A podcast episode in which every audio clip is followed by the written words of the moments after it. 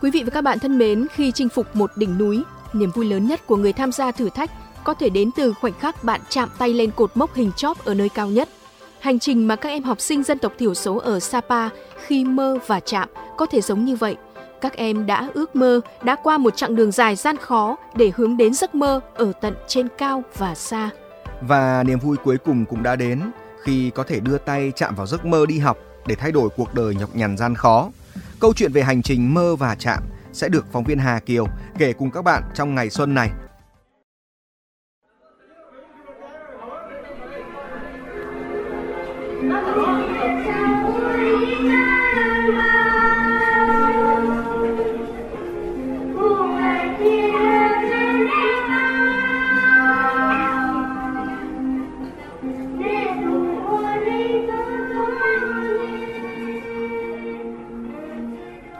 Bài hát tiếng mông này như một lời thở than về số phận.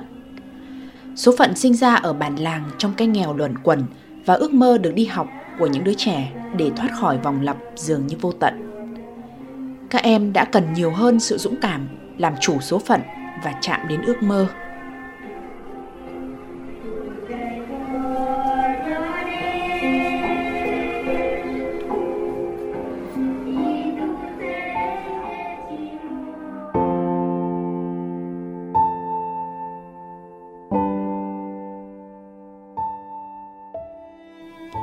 Sùng Thị Chùa, cô gái người Mông ở một bản vùng sâu của Liên minh, thị xã Sapa, đã dũng cảm trốn chạy khỏi một cuộc kéo vợ mà bố mẹ đã nhận tiền xính lễ. Em bảo mình không sợ bóng đêm, không sợ cảnh chân đất trốn chạy qua ruộng bậc thang quê nhà, chỉ sợ không được tiếp tục đi học. Mà quãng đường đi học để có tấm bằng cử nhân trên tay, xa xôi và vất vả, giống như việc đi bộ 45 km đường núi đồi từ bản sâu ra thị xã trong những ngày băng giá nhất. Nhà em là có 8 anh chị em. Nhưng mà vì bố mẹ không được đi học nên họ không quan tâm đến việc học của con cái đâu. Em chỉ có phấn đấu đi học là em nghĩ là em sẽ được ăn cái bánh rán à, 2.000 ấy. Mà nó có cái lớp đường ở ngoài đấy. Chỉ có trên thị trấn Sapa mới có cái bánh đấy. Em vẫn phấn đấu thi lên trên nội chú Bố không cho đi quốc bộ đi. Ai chở con đi học thì xin đi nhờ này. Có hôm đi xin khắp bản khóc các chị đi trước này họ hay nói là em phải cố gắng học sau này em muốn ăn là em có thể tự mua em sẽ không cần phải chờ người khác mua nữa. Bố cấm bao nhiêu thì cứ nhất quyết đi học không cho thì cầm hơi ở lớp cũng được. Đấy thì cứ thế qua hết nội chú đến cấp 3 thì lại may mắn được học bổng nữa. Tốt nghiệp một cái là họ bắt đầu tóm em về nhà. À, cái lúc mà họ họ bắt em ờ, lấy đấy bố mẹ em cũng muốn em lấy chồng luôn lúc đấy tức là em khóc van xin này, không có ai hết, thế là em em chạy ờ, em chạy khỏi cái nhà bắt lấy em đấy.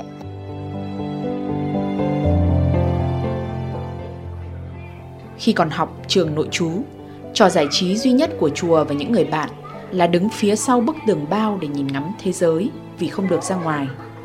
Ước mơ lúc ấy của em là được làm việc trong khách sạn sao phương bắc, lớn nhất ở sapa khi ngày ngày ngắm nó thành hình từ phía xa.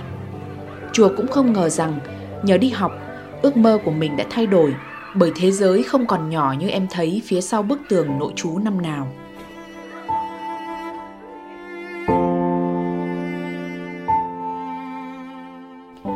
Không có nhiều cô gái dân tộc ít người giống Sùng Thị Chùa dám bứt ra khỏi vòng lặp quẩn quanh mà văn hóa của tộc người đã quy định bao đời.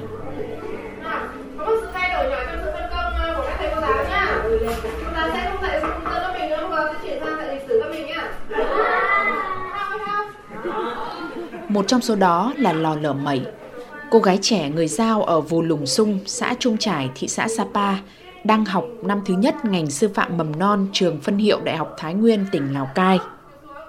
Mày muốn đi học cao hơn để thay đổi số phận của mình và nếu được, có thể giúp người khác. Em ước mơ trở thành giáo viên dạy chữ cho các bạn nhỏ bằng chính tiếng của người Giao, bởi tiếng mẹ đẻ Sợi dây kết nối thiêng liêng giữa các thế hệ đang dần mất đi khi lứa trẻ không còn hiểu những từ ngữ đơn giản cha mẹ nói mỗi ngày. Ước mơ của em ấy từ nhỏ là vẫn là giáo viên rồi. Tại chỗ em là dân tộc thiểu số nên là thầy cô nói thì thầy cô chủ yếu là người Kinh. Những bạn nhỏ đấy không hiểu được tiếng tiếng ấy thì em muốn uh, học để sau này ra thì sẽ dạy tiếng dân tộc để các em ấy hiểu hơn.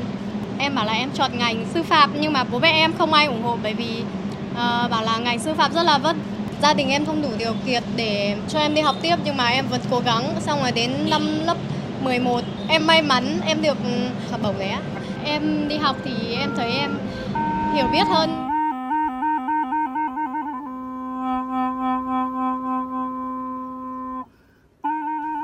Những cha mẹ người Mông thường mong con mình sớm lập gia đình để có thêm lao động làm nương rẫy trong nhà. Bố mẹ của Giàng Thị Cú ở Giàng Cha, xã Tả Phìn, thị xã Sapa cũng mong cô con gái út duy nhất sớm có một tấm chồng. Nhưng khi các bạn cùng trang lứa lập gia đình từ thuở 13-14 tuổi, Cú lại thường đứng trên đỉnh dốc, nung nấu về sự đổi thay khi thấy người mông quê mình cứ dần bán đất, bán ruộng rồi lùi sâu vào núi không kế sinh nhai. Cú đã ôm thầy cô của mình bật khóc lúc biết mình tiếp tục được đi học bởi em ước mơ lâu lắm rồi. Em không ngần ngại chọn ngành kinh tế giáo dục vùng dân tộc thiểu số để tìm kiếm con đường thoát nghèo bền vững hơn. Bé em đến trường rất là sớm, hầu như 13 14 tuổi mới dậy thì là tuổi người mong em quan niệm là lúc đấy mới là đẹp nhất nhưng mà em cứ em cứ có tư tưởng là thôi em không để chồng đâu, em đi học tiếp xong là lên cấp ba một phát thì lúc đấy mới bắt đầu nhìn nhận cuộc đời rõ hơn một chút. Lúc đấy là thầy cô mới bắt đầu định hướng nghề nghiệp. Mình nắm chắc là định hướng của mình như thế nào rồi. Trên em có câu là người dân ngày càng lên núi, nên là em mong tìm một hướng đi đúng đắn cho người dân chụp lại. Vẫn còn vấn đề kinh tế nên là cũng chỉ đấy là nghĩ thôi, mình không ngờ được em được đi học tiếp. Mà lúc đấy cảm xúc em vỡ hòa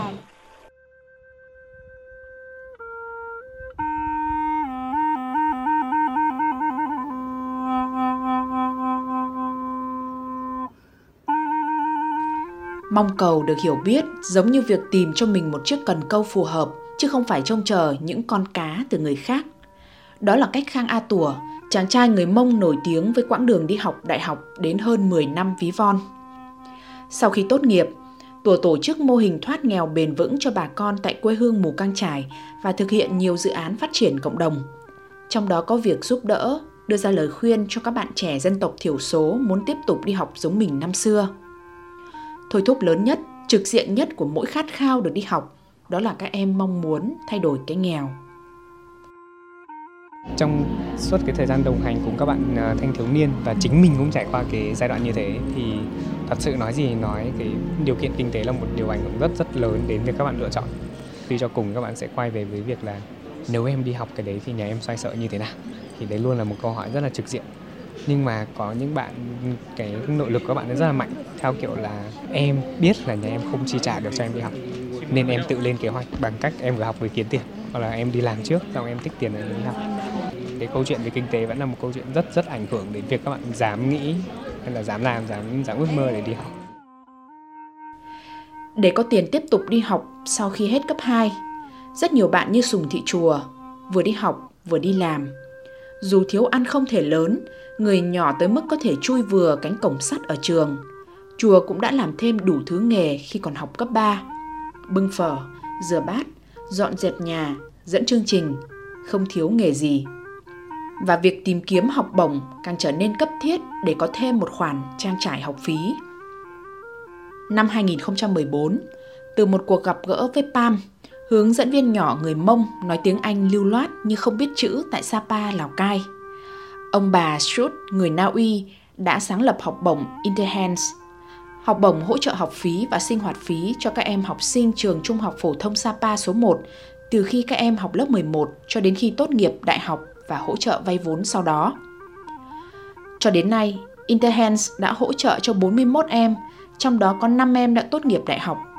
Sùng Thị Chùa, Lò Lở Mẩy và Giàng Thị Cú đều nhận học bổng Interhands để học đại học.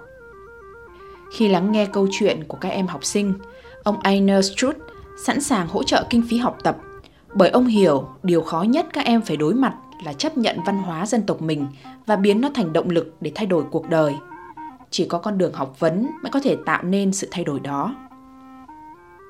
That's my personal story behind it, but I must also say that I Việc chúng tôi sáng lập học bổng này liên quan một phần công việc hỗ trợ những người yếu thế ở Việt Nam, nhưng phần nhiều đến từ niềm tin của tôi về những thay đổi mà hiểu biết có thể mang lại.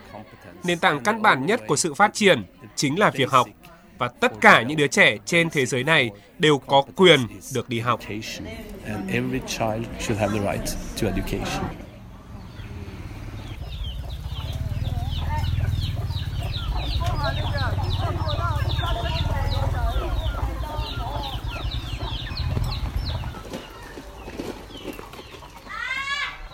Xã cho cả một cái xe thế đấy tôi tí tí xã cho cả một cái ta đi xe Nhà tôi có bao nhiêu con, tôi đều muốn cho đi học. Ba đứa đều học hết đại học. Đời của tôi đã không được đi học vì là con gái, nên tôi muốn đời con mình phải khác đi. Các con đi học không giúp được việc làm nương, nhưng chúng tự tìm miếng ăn cho mình, tự lập hơn.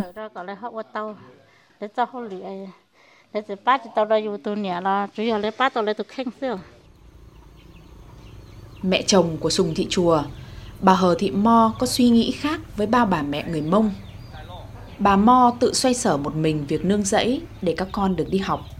Việc đi học ấy không chỉ làm thay đổi cuộc đời của một người. Con ấy mới đẻ nên chưa tách với đào bố mẹ còn ba bạn ở dưới kia, bạn này cũng mới đẻ. Hai bạn này bạn này lớn này đẻ sau đấy, nhưng mà bạn này là giống lớn hơn. Chùa cùng chồng là giàng a dạy đã mang lại thay đổi tích cực cho bản rừng thông ở mai sơn sơn la, khi mở trang trại bò lai, hỗ trợ 30 hộ nghèo và cận nghèo cải thiện kinh tế bằng cách tạo thu nhập hàng tháng và tặng mỗi hộ một bê con, mở lớp dạy tiếng Anh miễn phí cho các em nhỏ, kết nối để cùng nuôi 14 em đang học mầm non vợ chồng em còn dẫn nước về cho người dân trong vùng vốn chỉ sống trông chờ vào nguồn nước mưa có theo mùa. Chị Sùng Thị Xuân, người dân trong bản, biết ơn những việc công ích mà chùa và dạy đã làm. Bây giờ có người đi làm công chức thì đi làm luôn, có người về thì chỉ về cùng lắm là chỉ giúp gia đình. À, anh em họ hàng thôi chứ còn ờ, chưa làm một cái gì để giúp à, à, bản làng nơi chùa với dạy đâu chị rất là cảm ơn và chị rất là quý mến. Bởi vì à, đã có ai làm được như thế đâu. Cái thứ nhất là từ tâm, bởi vì cái tâm với cả chùa rất là trong sáng, toàn nghĩ cho người khác thôi. Cả em dạy cũng thế, cái gì cũng làm về cái bản này.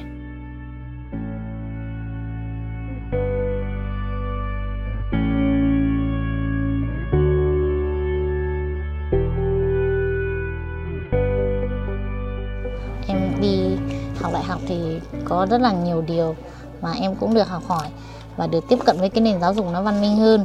Và em cũng mong muốn là tất cả những cái bạn mà mong muốn được đi học, những bạn nhỏ ấy, được tiếp cận với nền giáo dục để họ có thể giúp đỡ được cho bản thân họ cũng như là chính cộng đồng của mọi người. Em vẫn muốn tiếp tục cái con đường là hỗ trợ chia sẻ lại cho các bạn tất cả những gì mà em học được ở đại học và đồng thời là hy vọng là một ngày nào đó có thể truyền cảm hứng được cho những cái bạn trẻ thanh niên mạnh dạn hơn trong cái việc là lựa chọn của mình. Chùa sẽ còn trở lại Sapa quê nhà, tiếp tục việc mở lớp dạy chữ còn đang giang dở khi bàn tay không thuận có thể xoay sở viết được sau tai nạn.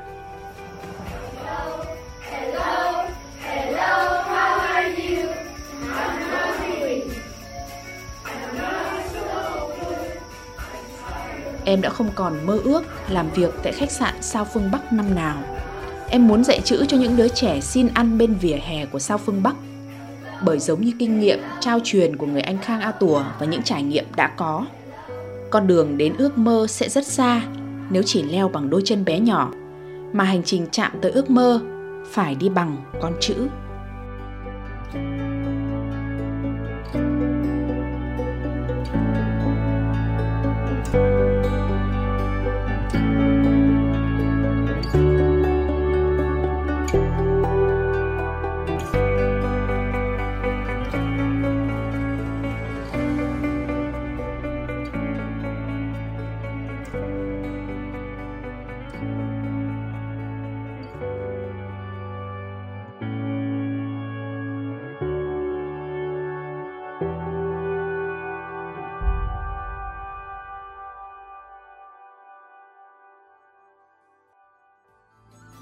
Thưa quý vị, hôm nay à, khi nhớ lại quãng đường đã qua, Sùng Thị Chùa thực sự thấy mình như leo qua rất nhiều đỉnh núi khác nhau mà nhờ hiểu biết, đỉnh sau có lẽ cao hơn và khó hơn đỉnh núi trước nhưng cũng mang lại nhiều niềm vui hơn.